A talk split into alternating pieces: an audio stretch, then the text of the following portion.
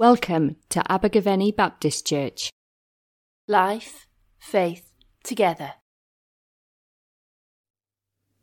Okay, well, my granddad had a Christmas present 119 years ago, and I've still got it, which is amazing. And this is it.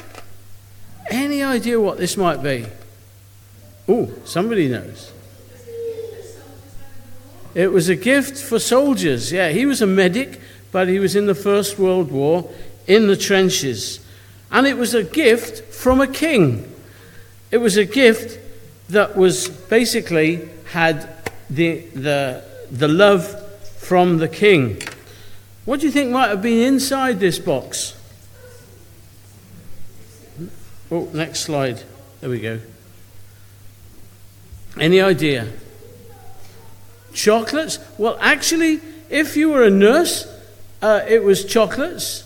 If you were an Asian soldier, apparently it was sugar and spice. Uh, so I'm told. And if you were an ordinary British soldier, it was exactly, uh, where is it? Here we go. It was exactly one ounce of tobacco, 20 cigarettes, and uh, if you weren't a smoker, you had a pencil, kind of bullet type pencil as well with some sweets.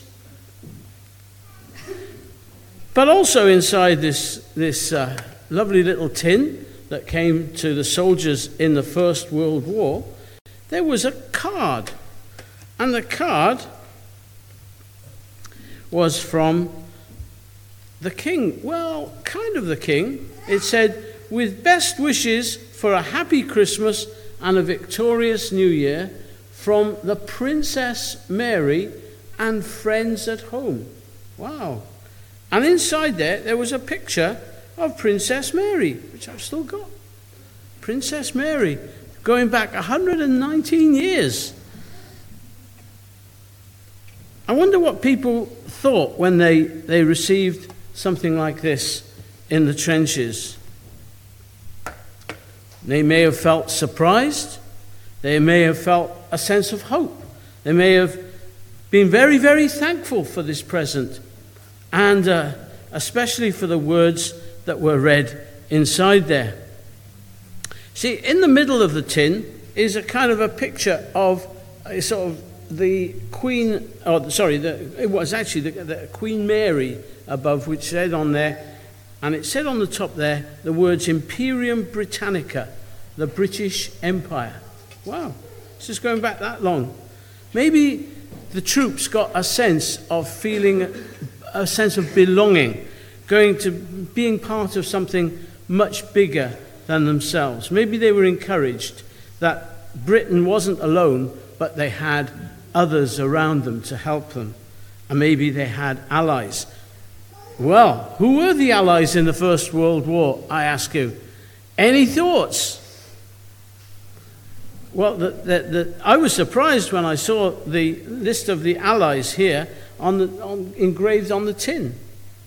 And they were Belgium, France, Serbia, and then on the other side it says Japan, Russia, Montenegro, and this must have helped them to remind them who were, yeah, Any um, Americans? They joined towards the end, maybe, but they weren't actually on the tin. So, you know, I don't think they were actually there at the time in 1914. They often came a little bit late to the war. But, yeah, so there was all these kind of things inside the tin. But I wonder what they made of the image. What they made of the image. The next slide? Yeah. I mean, here was an image of princess, the princess, and uh, yeah, must have wondered what this was about. She looks very beautiful.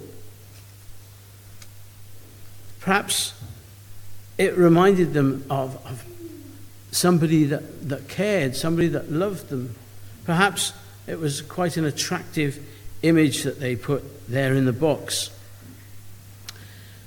And it got me thinking what would a picture of God look like What might a picture of God look like if they were to get a Christmas tin uh, of from God, saying, This is a Christmas present from God? What do you think might be in the tin? Yeah?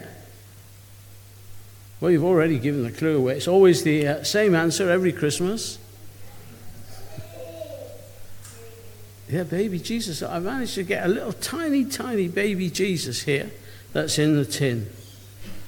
And uh, the Bible says in Colossians 1:15 that Christ is the visible image of the invisible God. That he existed before anything else was created, that he is supreme over all creation. And yet here he is wrapped in poor clothes, lying in an animal trough, not the kind of king to bring hope for a happy Christmas and a victorious New Year. So there must be something else about this baby. And I think it must have thought, they must have thought a little bit more about what this baby had come to bring. And I think one of the things, apart from his love, was peace. Peace. I mean, people were saying that the Great War, that was the First World War, was going to be over by Christmas. But sadly, human beings are not very good at making peace with each other. They did actually on Christmas Day 1914, as we were reminded at the peace service by Andrew, where they sang Silent Night. And uh, for a moment, there was a kind of a ceasefire. And they m- were able to kind of kick a football around and be, be good friends with each other. And the Germans and the, and, the, and the British were, you know, for a moment, eh, celebrating peace at Christmas. But sadly, human beings are not very good at making peace with each other. And I think that's really because they don't know how to make peace with God. Sadly, this is the picture that you will see on your TVs this Christmas. Christmas in Bethlehem.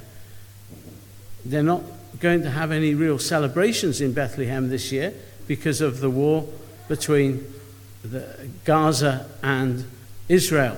But so they've put in the, the manger, they've put it all surrounded by barbed wire, which saddens me, really saddens me, that here is an image of a baby that was born to bring peace. Peace with God, peace with each other, and yet they're not able to bring that peace. And so the last thing that's in the box, I mean, I put this one in there, but it sort of reminded me that why this baby came. And it's the only way to bring peace with God.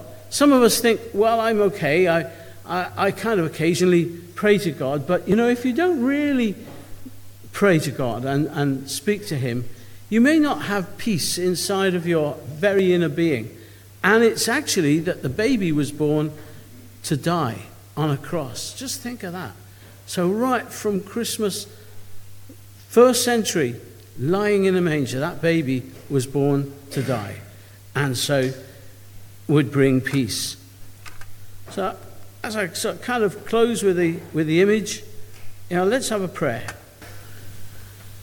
So, Father God, we, we thank you indeed that through faith in Christ we can have peace with God the Father. We thank you that it's because he died and bore our sins on the cross that we are able to know you and able to find that, that acceptance and peace that's within. Help us, Lord, as human beings to really live out the peace that was won at Calvary, that was won from Bethlehem, that was able to bring human beings into a lifelong, eternal relationship with you. Help us, Lord, to be peacemakers in your world. In Jesus' name, amen. Thank you for listening. For more information, please visit our website, abergavennybaptist.co.uk.